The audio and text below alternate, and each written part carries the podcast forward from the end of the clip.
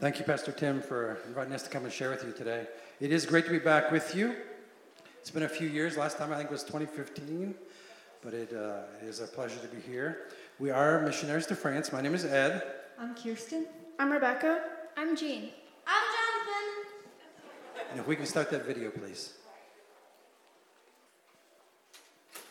If you have ever wondered what missionaries do out there, this video will give you some idea. These are clips from our term in Troyes, France. Let me tell you a story about L'Udeac. We're doing a church plant with this bus cafe, kind of a coffee house on wheels. Has anyone here ever done coffee house evangelism? What you do is you set up a cafe in a storefront or a bus. You invite people in for a free cup of coffee. Over coffee, over conversation. And with the help of the Holy Spirit, that leads to speaking about peace with God through Jesus Christ. So we're out with this bus cafe, and this witch doctor comes by. He does not like the name of Jesus at all. But there is no salvation without Jesus. Amen? Well, eventually he leaves, but pretty soon, though, he's back. Finally, he leaves again. Now, you pray the truth to dissolve the lies in his mind, but he just wants to argue, and we're not there to argue. We're there to plant a church. We tell people about Jesus, we invite them to our first meeting. What do you see up there on the screen? That is a forest. A forest. Did you know a forest can come from one single acorn? With all the restrictions we have in France, we plant an acorn, but we believe for a forest. Well, that evening, guess who shows up again? Mr. Witch Doctor. But this time he's running. The Holy Spirit has worked marvelously. He's kneeling in the parking lot, begging God to forgive him of his sins, asking Jesus to become his Lord for the rest of his life. Amen. Yeah, he seems like a problem, but God's plan is bigger. The people who heard him arguing with us are certainly going to notice when he starts telling them that the same Jesus he refused to even name before. God's plan is bigger, God's plan is better, and sometimes God's plan is hard to see. But God wanted everyone to know that everyone can be saved. So just do what he's given you to do and keep doing it. You'll see his glory. God is transforming lives in France. Churches are growing, but believers face many challenges as they walk in faith. On the mission field, kids can do ministry. At 10, I could be a leader. So I was. But Kids Church was in pastor's office. One couch and 12 kids, stacked three high. Soon, there were 20 kids, and we switched rooms with the preschoolers into a 10 by 12 room with no chairs. But we got these little stools, and we soon had over 30 kids in that 10 by 12 room. Then, another church let us use their sanctuary for kids' church. Suddenly, we had two chairs for each kid. Soon, we had 48 kids. The church bought an old grocery store and got sent a team of people from Moline, Illinois, and they built six classrooms. Children got saved and got baptized. Before, only one kid had a Bible. Now, nearly every kid is carrying a Bible around. Before, the children didn't know, that, didn't know that Jesus is alive, but, sorry, but they learned dozens of memory verses, and they loved it. We went from three kids workers, Rebecca, my mom, and I, to a team who learned how to work, at, work together and reach someone for Jesus. It looked ridiculous 12 kids on a couch, but God is with us, and He is with you now. And just so you grew 12 kids on a couch into six classrooms of kids with 14 teachers, He will amaze you. Sometimes the miracles come fast, and sometimes they're slow. I don't know why, but we saw those kids chasing God with us. We saw them get saved and baptized, walking with Jesus, and loving it. God's plan is bigger, God's plan is better, and sometimes God's plan is hard to see. I don't know why some prayers get an immediate yes and others take years, but I know God is with us, and I know He is the God for whom nothing is impossible.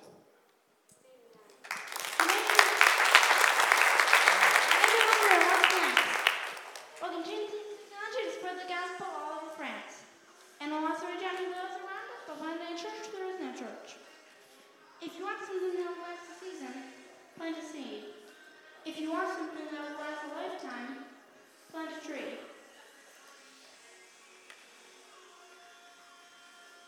If you want something that will last for eternity, plant a church.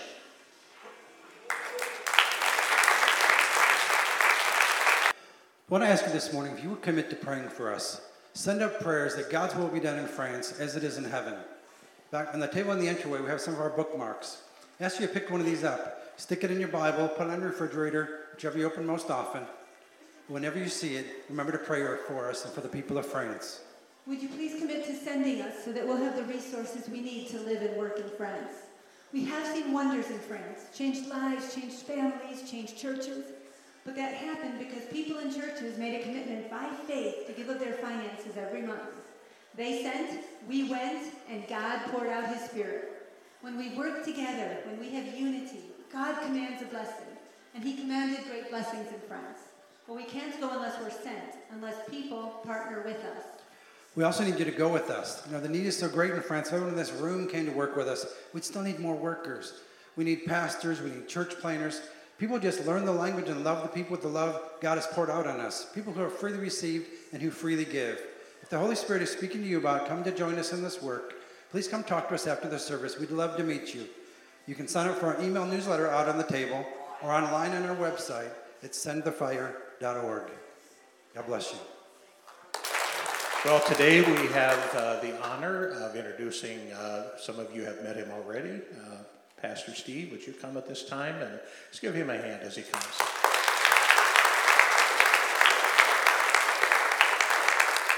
For those who may not be aware, Steve is a consultant, a ministry consultant that the church board has brought in uh, to help handle some issues of relationship, and we appreciate him here today to share his heart.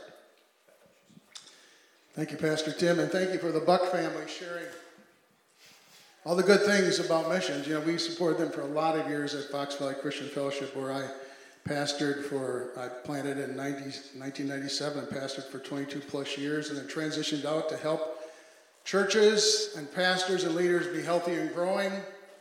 I also had the privilege, if you will, of teaching our managing church conflict uh, in our dis- district school of ministry. And so the opportunity I've asked to come and, and minister here. I'm glad for the opportunity I had a couple weeks ago to meet with a number of you. Uh, just to share about what God's laying on your heart about what's going on and how God can help. And so this morning, in a Reader's Digest version, sharing a message called Grow Closer Through Conflict. Now, say, well, on Pentecost Sunday, grow closer through conflict. Well, guess what? The Holy Spirit comes not just to help you have boldness to share the good news, but to be the good news. And to be the good news, sometimes it means when there's issues in our life, we have to be able to overcome them so the world can see, yes, there's hope in relationships, and God is in the business of reconciliation and restoration. Did you know that? I'm glad for that. For those that are being baptized today, it's a, it's a sign of that. It's a testimony of God's power, of how He restores people in the relationship that He intended for us to have. But it's not just about a ministry of reconciliation for salvation, but also in the, in the body of Christ. And so, uh, just a word to those in the booth today. I might move a lot quicker, so I'm not going to share everything I have on my notes. Uh, if you want to know more, you can see me afterwards. But here's the crux of it all to do together better, I must handle conflict healthier. Say it with me. To do together better, I must handle conflict healthier.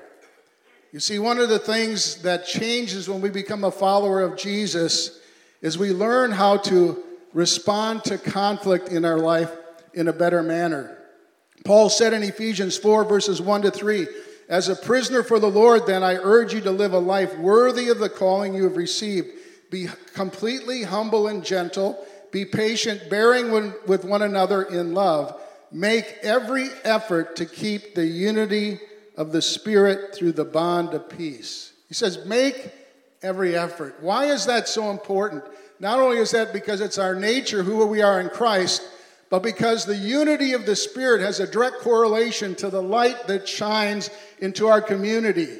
The salt and light that we are is really connected into the relationship that we have with each others. So we make every effort to keep in unity of the Spirit in our relationship with God, not only receiving peace with God through salvation, but an ongoing peace of God in our lives, but also in our relationship with others. You see, we cannot separate our relationship with God and our relationship with others. 1 John 4 says, verses 19 to 21, we love because he first loved us. If anyone says, I love God, yet hates his brother, he's a liar. For anyone who does not love his brother whom he has seen cannot love God whom he has not seen. And he has given us this command whoever loves God must also love his brother. So I want to share with you, I'm an acronym person, so I'm going to share with you four foundational principles how to grow in your relationship and how to deal with conflict and resolving conflict in our, in our own personal lives, our marriages, our families, and the church. The first is this when conflict happens, the first thing you do is you look up and glorify God. You look up with the desire for God to work in your life and to handle things His way and not in the way that the flesh normally would be. You see, it's not the natural way. Most of us have not been taught how to handle conflict correctly. It's been modeled to us a different way and it becomes ingrained, and we have this default way of doing it. And the first thing we do is we, we don't look up, we look at that person and we either try to get back or we try to get even or whatever we do. But Paul says in 1 Corinthians 10 31 that whatever you do, do it all for the glory of God. And that's what happens when the Holy Spirit fills us with His Spirit. It's all about glorifying God. And that means when conflict happens in your life, the first question you do is you look up is you say, Lord, how can I please and honor you in this situation? When you begin to look up in prayer, the Holy Spirit begins to help you see conflict in a different way. You begin to see conflict, first of all, spiritual. It is a spiritual collision between the flesh and the spirit. You see, we're most often, we're more aware of how filled we are with the spirit, but not how we act, but how we react. How many of us realize when someone cuts you off in traffic, the first thing you say is, Bless them, Lord. Give them a great day. They must be in a hurry, must be important. No, we're like, what in the world are you doing? Anybody need to be repent of that? Anybody talk to other people when you're driving, other cars? You see, we have a tendency to react. But we need to be proactive, and we need to realize that conflict is spiritual. There's a, there's a principle that you can grow closer through shared conflict when you realize that the, our battle is not against flesh and blood. And in the church, the enemy knows that the way to do is push buttons for people to respond because he wants to create disunity because he knows a house divided will not stand. And if the house divided, the church is divided, does not stand, the community is still belongs to him, and the testimony of the church is deteriorated. So we look up because we realize that conflict is spiritual. We also, when we look up, we realize that conflict is inevitable. When you get married, I tell people, you know, when you get married, it's two becoming one, and you're not the one. really, remember those times? I, there's a quick story. I grew up as I grew up in a home where we had where a meal was meat, potatoes, a salad, and a nice dessert. How many know those days? So we got married, and my wife makes tacos for supper. And I said, That's not a meal. Guess what? That didn't work out so good. Guess what? I love tacos today. We've been married 41 years. But you see how conflict is inevitable because we have this nature that's all about self. And marriage doesn't work with selfishness, relationships don't work with selfishness. It's inevitable in our lives. But also, it is necessary because it's through our trials that we learn where we're at, the test that we have in our life. We realize what is the chaff, what is the dross that the Holy Spirit is working on in our lives. It's necessary. In fact, Paul said, I mean, James said this in James chapter 1 Consider it pure joy, my brothers, whenever you face trials of many kinds, because you know that the testing of your faith develops perseverance, and perseverance must finish its work so that you may become mature and complete, not lacking anything. The goal that God has for us is to become like Jesus, and it's through trials that we grow. And therefore, they're necessary, even though we don't like them and we don't choose them a lot of times.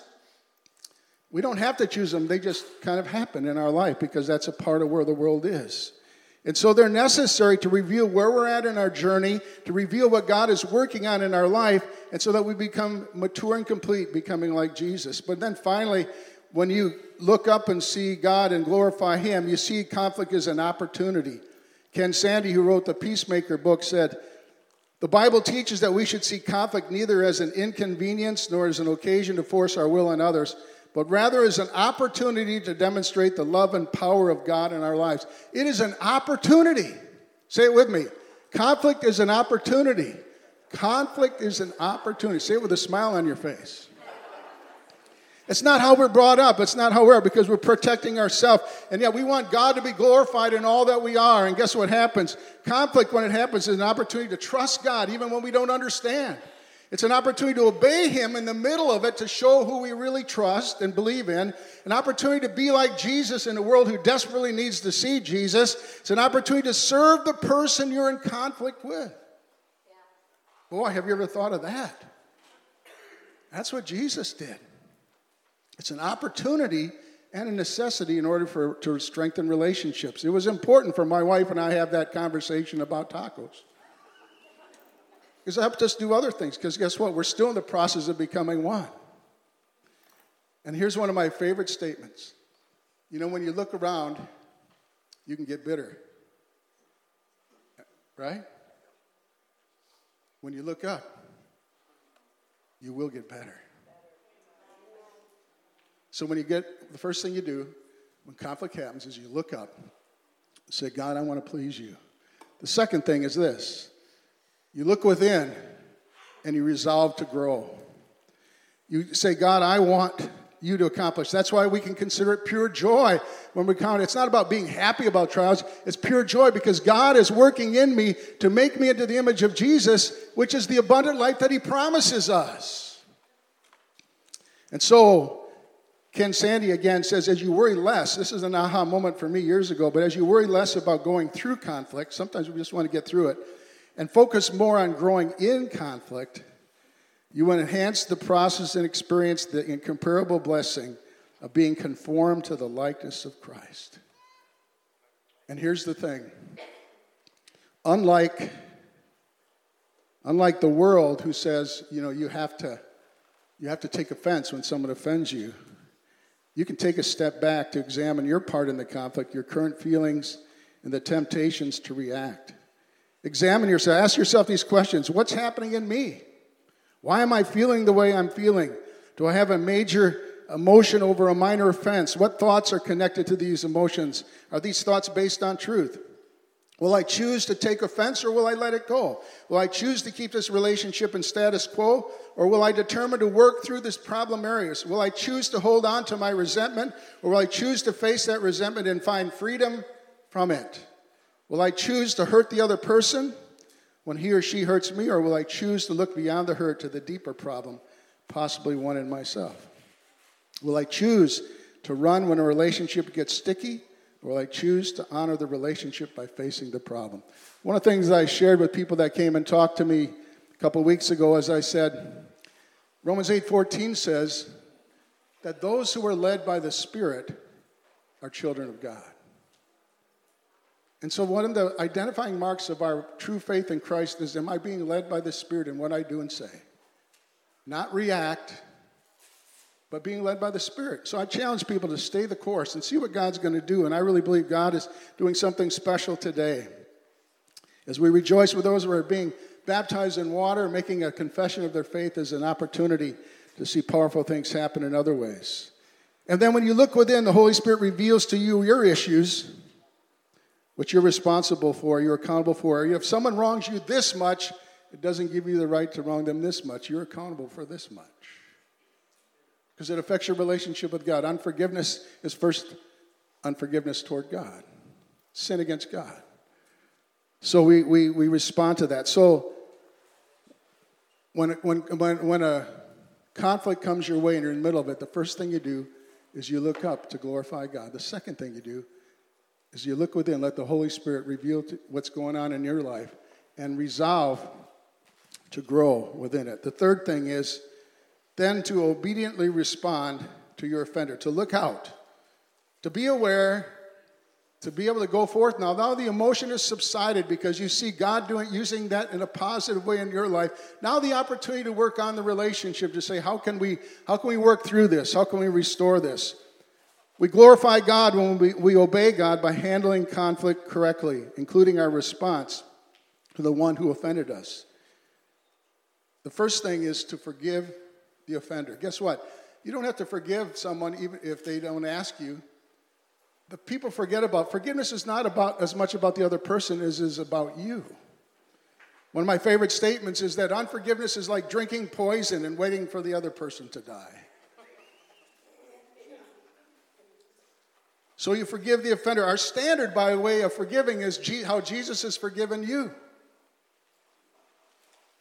And here's, and here's a, a profound statement you can't give what you haven't received. That makes sense? And here, and think about this. If you're not able to forgive,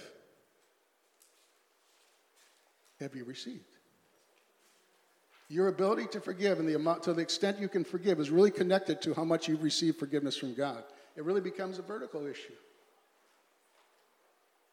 Because it's a powerful thing. Forgiveness is about setting, setting you free. And what happens is doesn't negate the wrongness, the, the offense, or whatever had happened. What it does is that you choose to bear it like Jesus bare our sins on the cross. You chose, you choose to bear it. And then you put them on, take them off of your hook and put them on God's hook so He can work in their life. And here's the other thing forgiveness isn't like a one time deal. It's not like the husband who told his wife when he got married, you know, when I got married, I told you I love you, I love you, and that if I change my mind, I'll let you know. It's not that. Forgiveness is an act, but then there's a process. A process because there's emotions involved. There's hurt involved. There needs to be healing involved. So it's a redeveloping of trust. So there's an act which we need to go through. And, it, and by the way, it's not, a, you never forgive when you feel like it because guess what? The flesh never feels like it. You do it because God says to do it. And when you do it, it opens the door for the Holy Spirit to come in and help you to heal and to really forgive to the point when you see that person who wronged you, there is no darkness, there is no tightness, there is a sense of choosing not to recall. So, forgiveness. How do you know when you're forgiven? The four promises of forgiveness. I will not dwell on the incident. I will not bring up the incident again and use it against you. I will not talk to others about the incident. And I will not let this incident stand between us or hinder our relationship. You've heard it many times in marriages. When, when things get going and they get heated argument, all of a sudden things from the past get thrown back up. That means forgiveness hasn't totally reached its course. The other thing is, not only you forgive, but there's the other thing we can do is overlook minor offenses. We don't have to take offense. Did you know the world says you do? We don't have to take offense. Did you know that? Isn't that freeing to know I don't have to take offense?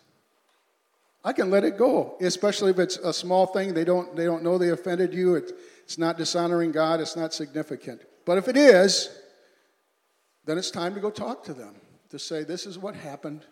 Besides talking to somebody else, who then talks to somebody else.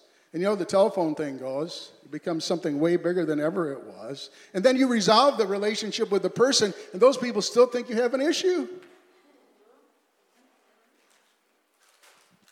So you go to them as Jesus said. If your brother sins against you, you go show him his fault, just between the two of you. If he listens, you've won your brother over. But if he will not listen, take one or two others along so that every mother, every matter can, may be established by the testimony of two or three witness, witnesses. If he refuses to listen to them, tell it to the church. And if he re- refuses to listen even to the church, trust him as you would a pagan or a tax collector. I tell you the truth. Whatever you bind on earth will be bound in heaven. Whatever you loose on earth will be loosed in heaven. There is spiritual, there is such a tremendous freedom when you forgive. And there's a tremendous bondage when you don't. So it's about you. And guess what? To the extent you don't forgive someone, they still control you. And who's the last person you want to control you? The one who's offended you. You see how the enemy works? So freely we receive, freely give. So, what do you do when conflict happens? You look up to glorify God, you look within to resolve to grow, you look out to obediently respond to the offender, and fourthly, you want, you look beyond and want restoration. Colossians 3 12 to 14 says, Therefore, as God's chosen people, holy and dearly loved, clothe yourself with compassion, kindness, humility, gentleness, gentleness, and patience. Bear with each other and forgive whatever grievances you may have against one another. Forgive as the Lord forgave you. And over all these virtues, put on love, which binds them all together in perfect unity. You see the transition there of, of, with, the, with the fruit of the Spirit and the relational thing, and then the restoration, which binds all together in perfect unity. Aren't you glad that God is, is in the restoration reconciliation business? Is the Holy Spirit. Jesus is a forgiver of wrongs and a reconciler and restorer of relationships. He forgives and pursues restoration with each of us. Even though we've experienced the greatest forgiveness in the world, we often fail to show that to others. Have you ever said this? Well, I forgive her, but I don't want anything to do with her. Let me ask you this. Aren't you glad Jesus didn't say, you know, Dad, they came and asked for forgiveness. I forgive them, but I really don't want anything to do with them anymore. Is that what Jesus says? How many times do you forgive? Seven times seven? we would count. We even figured that seven times 70, we even count the 490, but it's beyond that. Now, I realize if something keeps happening and keeps happening, that has to be dealt with and needs to be working on relationship and working on situations. So, restoration involves reestablishing trust because in a relationship, trust is a must. It's like an emotional bank account. When you deposit, and every relationship has an emotional bank account, you, you deposit into each life what, what is trustworthy, what is something that speaks to their love language, which is something that reveals your trust that they need from you to show that you're there. But what happens when you, de- when you withdraw more than you have in the, in the account? What happens? It becomes bankrupt. And now you have to walk through steps of forgiveness, which reopens the account. But, but here's, the, here's the most important thing to realize that forgiveness is to be given freely, but trust is earned incrementally. So often, when I deal with marriages and things like that, people would, would go walk through the steps of forgiveness, and then the guy just wants to send flowers and candy and do all kinds of stuff. You can't do it. You're going to do one thing at a time. And it's so hard to reestablish. And the verse that just challenges me to a hill in 1 Corinthians 13, where it says, Love always trusts. Now, what does that mean? Because you can't trust somebody that's not trustworthy. It means love always is willing to trust again. It's kind of like Charlie Brown and Lucia during football season. You know, with the football, I, you know, sad part, it's not the best illustration because I haven't seen him kick the ball yet. But you remember, he puts it down. You can trust me, Charlie Brown. I'm going to hold it. You can kick it. And he comes in. But it's, he, Charlie Brown is always willing to trust. Are you willing to trust again? Forgiveness is a no brainer, trust is a choice. So today, to do together better, I must handle conflict healthier. Say it again with me. To do together better, I must handle conflict healthier. Now, we really want to say to do together better, you must handle conflict better, but I'm saying you're responsible. Where are you responsible? Because you can only control you. How many know we don't have tomorrow? That's what God's saying today. And here's today's four four way commitment. Four steps, action steps. Today I commit to glorify God during conflict. Today I resolve and commit to grow personally while going through conflict. Today I commit to obey God in dealing with the offender and today I commit to want and work toward restoration. You see, that's the Spirit of God, that the life of God.